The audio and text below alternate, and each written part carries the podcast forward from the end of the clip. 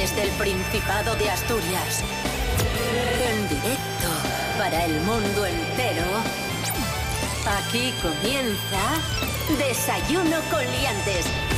Su amigo y vecino, David Rionda. Buenísimos días, Asturias. Buenísimos días, amigos. Buenísimos días, amigas.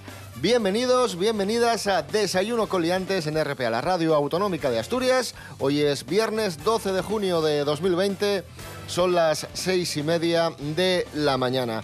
Saludamos a Rubén Morillo. Buenos y lluviosos días, Rubén Morillo. Buenos y lluviosos días, David Rionda. Buenos y lluviosos días a todos y todas. Sí, va a ser un día estupendo de lluvias. Van a caer de forma intermitente durante toda la jornada. Y es más, puede que ahora por la mañana, antes de comer, tengamos tormentas en varios puntos de la comunidad. Así que muchísimo, muchísimo cuidado. Temperaturas calcadas a las de ayer. Siguen siendo fresquinas, las mínimas de ocho y las máximas de diecisiete.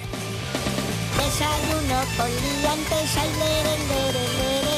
Desayuno con liantes, ay, lere, lere, lere.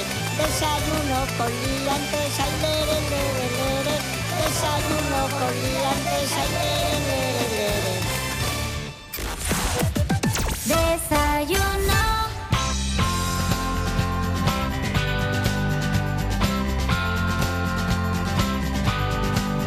Desayuno. Ahí suenan M Clan, que estarán este verano en Gijón. Comenzamos hablando del festival Metrópoli, que se va a celebrar pese al coronavirus, eso sí, adaptándose a las normas de seguridad y reinventándose.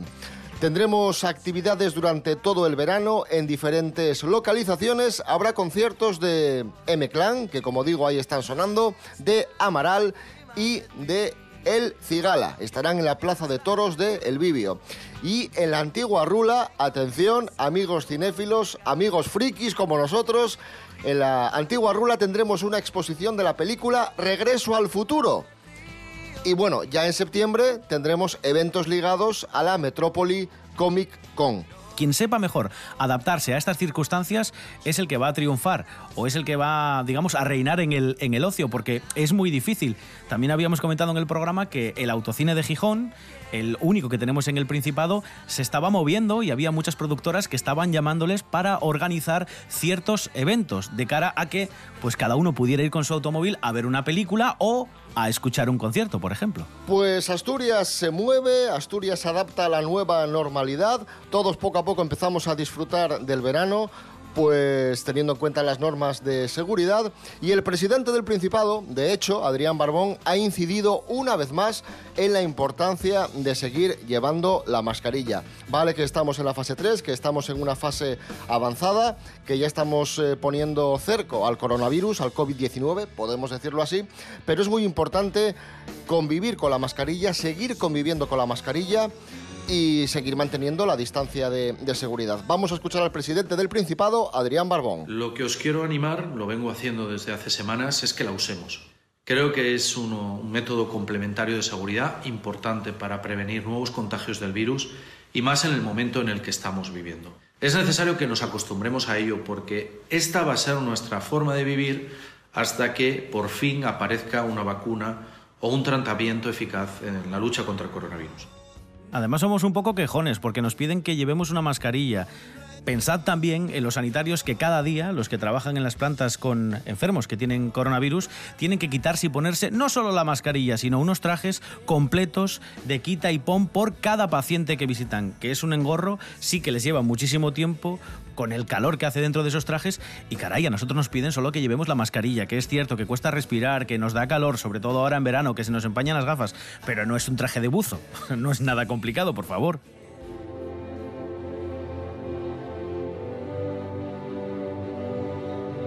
Y un día más rendimos homenaje a los sanitarios que han combatido y que siguen combatiendo el COVID diecinueve y que han ganado el premio Princesa de Asturias. Y así reaccionó el mismísimo Fernando Simón cuando se enteró del premio Princesa a los sanitarios. Una reacción que no ha pasado desapercibida y que se ha hecho viral. Nos lo cuenta Bárbara Huerta. Buenos días, Bárbara. Buenos días. La semana pasada éramos conocedores del premio Princesa de Asturias de la Concordia, que recaía en los sanitarios españoles que trabajan en primera línea frente al COVID diecinueve, el coronavirus. Bien, pues ya sabéis o veréis que Fernando Simón sale de lunes a viernes para informarnos de los datos de la epidemia nacional, lugar precisamente en el que se enteró de este premio. ¿Y cómo fue la situación? Pues en un primer momento dudó si era una afirmación y ya se había decidido, o si por contra se trataba de una propuesta, que si es cierto se vieron algunas por redes sociales durante el confinamiento. El secretario de Estado de Comunicación en ese momento se lo confirmó. La reacción de Simón fue positiva y aseguró que estaba encantado de que se reconociese el enorme esfuerzo realizado y que siguen realizando los sanitarios. También añadió que desconocía cuáles eran los otros candidatos, pero que viendo cómo había sido este año, cómo está siendo, pues poca duda habría del merecimiento.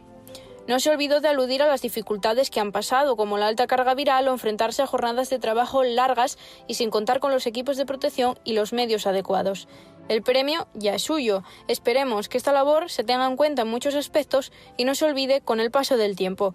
Enhorabuena a todos ellos y a todas ellas. Hasta la próxima semana.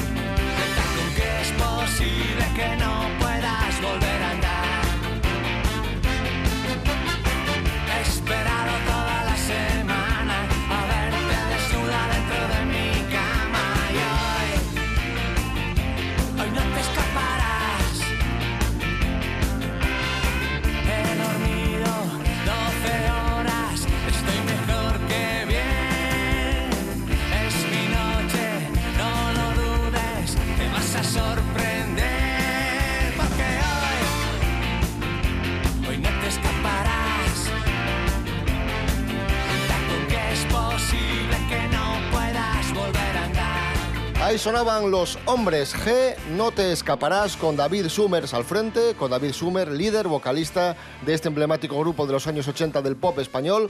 Y recuperamos una canción de Hombres G porque hoy se cumplen ya veintisiete años del fallecimiento del padre de David Summers, de Manolo Summers, que fue dibujante, humorista y cineasta, muy famoso en los años setenta. Así que nuestro homenaje a Manuel Summers.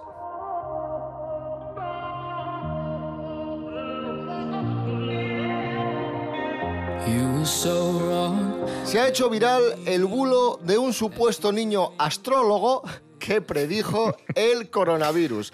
A ver, nos lo va a explicar Rubén Morillo, pero vamos a resumirlo muy rápido, Rubén. Esto simplemente es sí. un niño que empieza, que empieza a hablar de, de desgracias, de catástrofes, de, de que el año dos mil veinte va a ser un desastre, pero lo hace en términos muy generales, como las profecías de Nostradamus, que son también algo así, que, que habla de generalidades, de banalidades, pues exactamente lo mismo. Y claro, así es muy fácil acertar. Es que, es que nos, ha, nos ha fastidiado. Imagínate un chaval que graba un vídeo en su casa, se llama Avilla este chaval, por cierto, y dice, va a pasar algo muy chungo en dos mil veinte, porque poco más o menos es el vídeo que, que hizo este chaval. Y resulta que hay un canal dedicado a salud, felicidad y espiritualidad que retuitea o publica el vídeo de este niño en el que dice o hace esta predicción tan vaga. Bueno, pues hará todo el mundo loco porque, madre mía, el niño ha acertado. No, el niño ha dicho una generalidad y pues hay quien achaca esta generalidad al coronavirus. Pero es como si digo yo que de aquí a cincuenta años vamos a vivir una cantidad de avances tecnológicos que no nos podemos ni imaginar. Pues alguno habrá dentro de cincuenta años, no sé.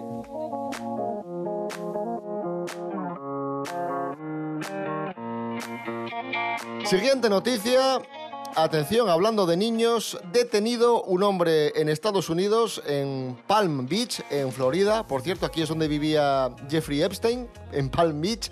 Pues detenido por permitir a una niña de doce años conducir a ciento cuarenta kilómetros por hora. Resulta que la niña le dijo, oye, quiero dar una vuelta en coche. Y el tío cogió el jeep y dijo, vale, te voy a dejar dar una vuelta. Y pusieron el coche a ciento cuarenta. La guaja conduciendo, guaja de doce años, conduciendo el coche a, a ciento cuarenta por hora.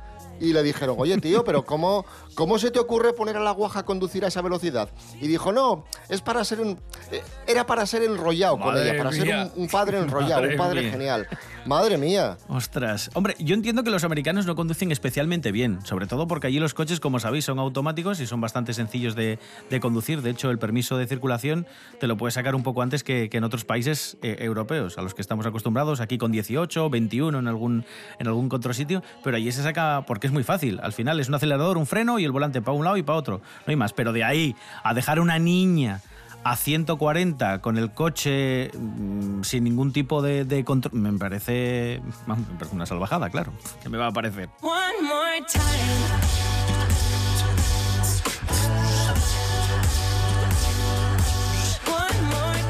Niños gurús, entre comillas, niños que conducen a toda velocidad. Y continuamos hablando de niños porque ya sabéis que en el Principado de Asturias tenemos cada vez menos niños, cada vez nacen menos bebés aquí, en Asturias. Andrés Rubio, buenos días. Hola, ¿qué tal? Muy buenos días, queridos liantes. En plena desescalada por la crisis del coronavirus, Asturias vuelve a marcar un récord negativo en la cifra de nacimientos anuales. Registra un treinta y tres por ciento menos de nacimientos que hace una década. Nunca, hasta el año pasado, habían nacido tan pocos niños en nuestra región. Apenas catorce al día. De esta forma, el Principado es la segunda comunidad con un mayor descenso en la natalidad, tan solo por detrás de Ceuta.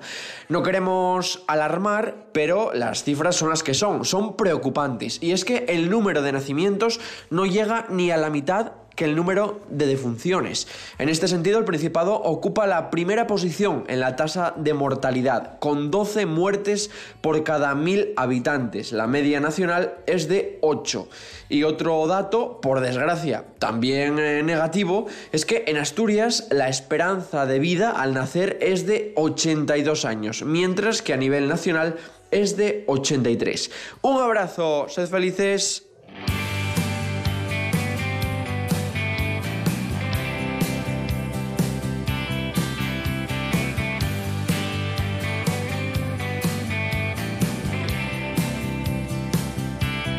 Tenía cortinas, la casa de alquiler, quedaba la tienda donde trabajaba. Ella estaba a punto de hacer dieciséis cuando la espiaba desde mi ventana. Yo solo era un niño,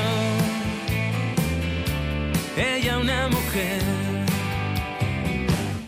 ¿Cómo iba a pedirle que fuera mi amiga? ¿Cómo iba a invitarla a salir a bailar? Vente con nosotras al bar de la esquina, chico distraído de la capital. Esa misma tarde la pude besar. Eran los años ochenta, era un amor de verdad. Son casi las nueve y media, mi padre me va a matar. Iba a casarme con ella, nunca iba a hacerla llorar. Eran los años ochenta, en un pueblo con mar. Alcanzamos las siete menos cuarto de la mañana escuchando a Fran Juesas y el tema Años ochenta. Hoy es viernes doce de junio de dos mil veinte.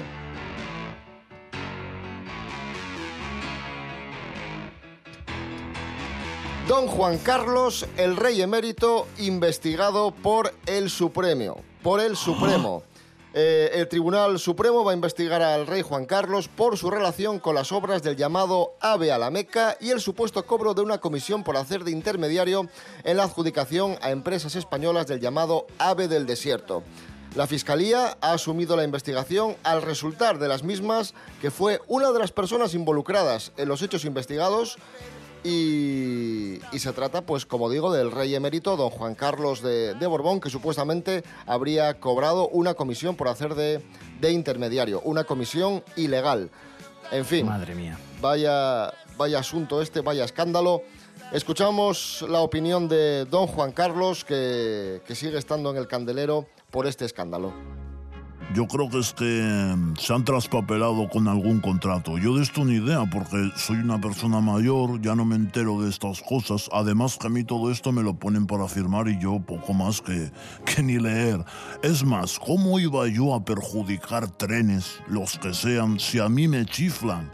Me gustan sus chimeneas con humo, sus vagones, sobre todo el vagón bar, el traqueteo, que soy yo muy de traqueteos, que me gustan mucho. Es más, si es que yo hasta tengo uno de juguete que le robé a las nietas. Mira, mira.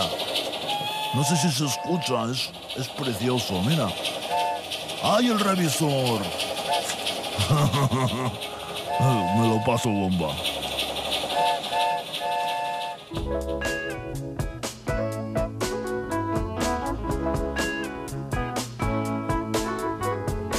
Hablamos de los Beckham, del matrimonio David Beckham, eh, Victoria Beckham, que están en guerra con sus vecinos por la seguridad de la mansión. Os cuento, simplemente, eh, han construido una caseta para dos guardias de seguridad en la entrada de su mansión rural de Cotswolds, y donde han pasado la cuarentena, este, este famoso matrimonio, y esto ha enfadado a otros residentes de la zona que sostienen que, sostienen que han arruinado el ambiente de, de este pueblo, que es un pueblo muy pintoresco y que se caracteriza por la naturaleza y por el entorno, como digo, rural.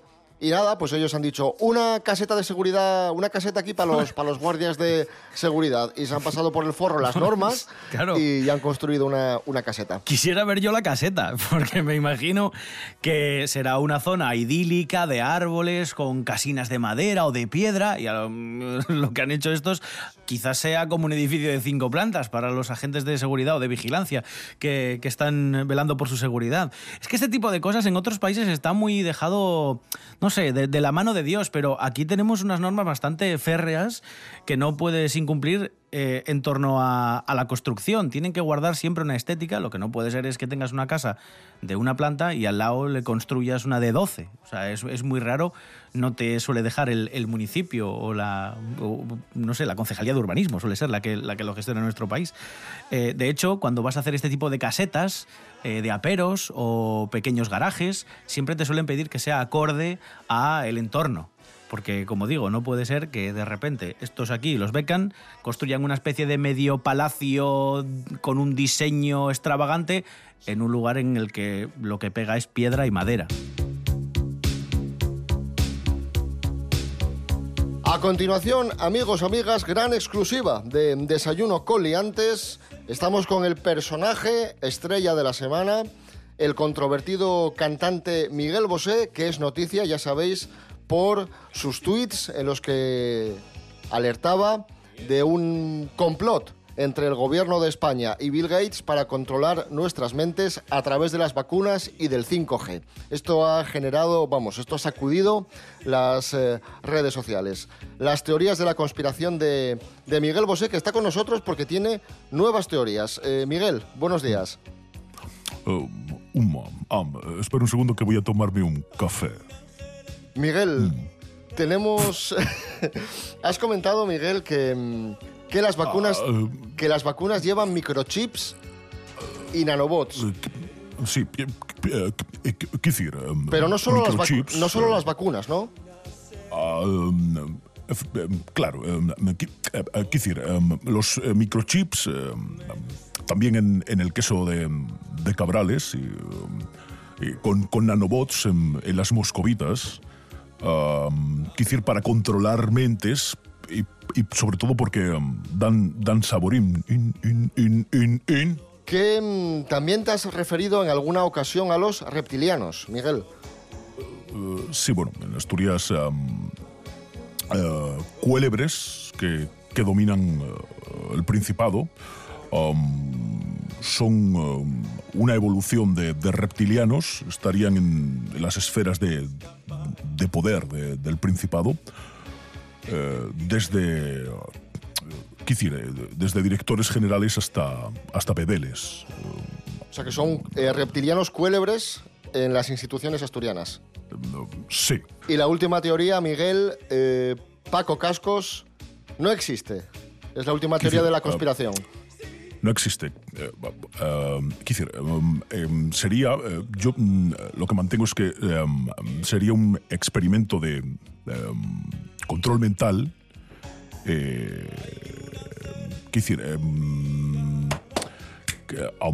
creado por, por una asociación de guisanderes. Entonces, sí, sí que existiría, pero eh, sería otro concepto.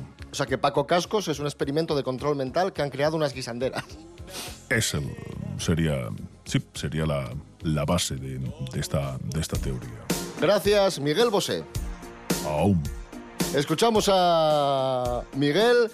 Que lo cortés no quita... A ti, a ti, que lo cortés no quita lo valiente y artísticamente no se le puede tachar nada. Miguel Bosé, aire.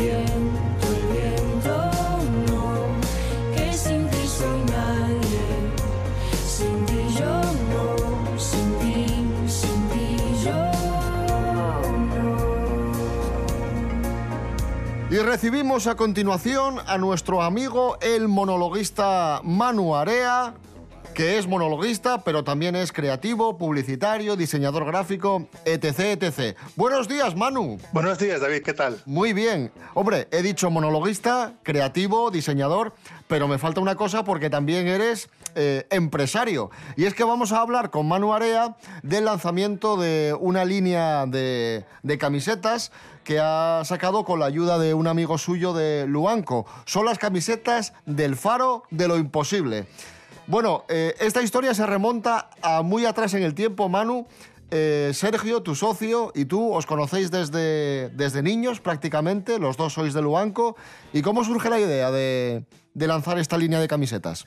Pues bueno, ya teníamos la idea hace ya años, pero bueno, en aquel momento tal vez no estábamos preparados para afrontarla, porque bueno, eh, no teníamos ni los recursos ni los conocimientos tal vez para afrontarla, ¿no? Entonces, eh, cayó un poco en saco roto. Y este año pues ya...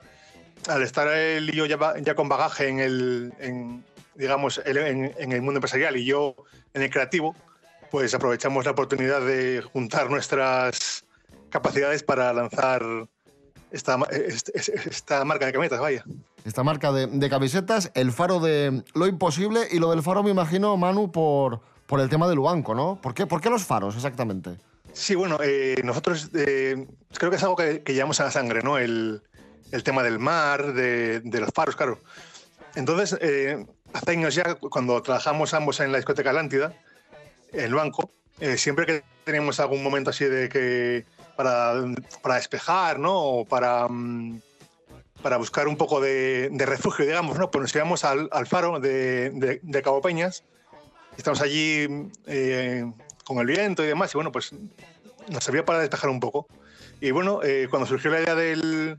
buscar un nombre para la marca, pues se nos ocurrió lo del faro de lo imposible, porque también la idea de la marca es un poco eh, buscar eh, eso, el, eh, un, el, el dar un, un, un insuflo de positividad, ¿no? A, a nuestros clientes sino, y la gente que se quiere acercar a la marca. Uh-huh. Son mensajes eh, positivos, son lemas eh, positivos. ¿Y cómo, cómo defines eh, estas camisetas? ¿Están destinadas a, a gente joven? ¿Son camisetas para adolescentes? Háblanos un poquitín de, de a quién va, dir, va dirigido este producto. Bueno, yo me gusta pensar que va un poco dirigido a, a quien quiera soñar, ¿no? Pero... Pero la verdad que el, el rango de edad es, es amplio porque nos encontramos con clientes desde los, desde los dieciocho años o incluso menos. A, hace poquito unas señoras de más de sesenta nos compraron una remesa, entonces, bueno, una remesa, un, nos compraron un, un paquete de seis. O sea que esto al final varía también de... Yo creo que va a quien le guste y a quien quiera soñar, digamos. Yo destacaría sobre todo, Manu, son camisetas, eh, pues bueno, con esos lemas positivos que decíamos, con... con el faro como gran protagonista, y también son camisetas que quizás se distingan de otras camisetas que puedes encontrar por ahí porque son, están muy cuidadas en cuanto, en cuanto sobre todo al diseño y a, y a la materia prima. Sí, esa era un poco la máxima que teníamos cuando nos embarcamos en este, en este proyecto, era que el dar un producto de calidad, tanto a nivel gráfico como a nivel de textil. Porque nos hemos encontrado por ahí camisetas que, que cuestan una pasta y al final eh, en tres lavados están ya con agujeros, eh, el tejido se empieza ya a desgastar, y nuestro principal objetivo era, era eso, que la gente eh, obtuviese un producto eh, bueno. De hecho, de hecho los, eh, el dibujo, los diseños de, de la camiseta van bordados, no van, no van estampados en la mayoría de los casos. Sí, nos gustaba el, el tema de bordado porque también es, es algo que es muy de marinero, ¿no? O sea, de los marineros que llevan, que se la ancla bordada y demás, ¿no? En, en, en sus camisetas y esto. Entonces nos gustaba mucho, eh, ya como refer- referencia, y también nos gustaba mucho porque queda muy bonito y, y luce mucho. Pues ahí tenéis camisetas asturianas, las camisetas de, del Faro de, de lo Imposible. ¿Cómo las podemos conseguir? ¿Tenéis una web? ¿Tenéis alguna dirección? Sí, tenemos la web eh, el faro del imposible punto es. Y también eh, en, en las redes sociales, Instagram, Facebook, ahí estamos presentes eh, y muy activos. Pues Manu Area, muchísima suerte con esta iniciativa empresarial, textil, creativa, las camisetas de, del Faro de lo Imposible, y un abrazo fuerte. Muchas gracias, David. Un abrazo.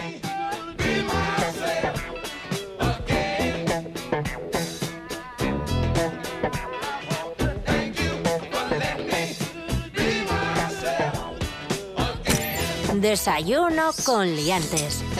Cerramos la semana, nos vamos escuchando a Noelia Beira y la canción Asturias. Recordad, redes sociales, Instagram, Facebook, desayuno con liantes punto com, eh, erre te pe a punto es, Radio a la Carta, y la plataforma iVoox para escucharnos a través del podcast si no madrugáis. ¿De acuerdo? Nos escuchamos el próximo domingo a las nueve de la mañana, Desayuno con Liantes, fin de semana. Rubén Morillo. David Rionda. Hasta el domingo y Nas... feliz fin de semana. Hasta el domingo y feliz fin de semana. A ver si se va un poquitín la lluvia y podemos dar un paseo en seco. A ver, a ver. Oigo el mar, hay mareas rizando tu pelo, y tus labios aún saben a sal.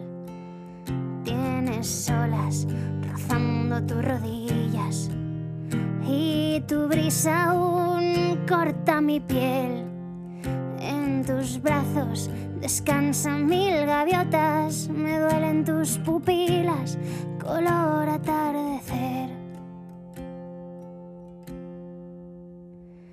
Asturias, pequeña dama valiente, que en tu vientre llevas mi hogar.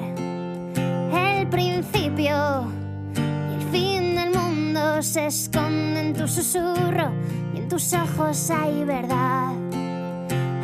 Asturias, niña de ala blanca, caricia que araña, sonrisa que escuece, un sueño que duerme al borde de tu garganta, voz de alborada de, de mañana larga. Llevas, niña, dolor a tus espaldas, manos empapadas de piedra y agua, pero hay fiesta a la orilla de tu falda y suenan tambores si te atreves a cantar aquella melodía que que ganaba el pulso a la soledad aquella que hablaba de miseria, de cicatriz de guerra, de ganas de llorar.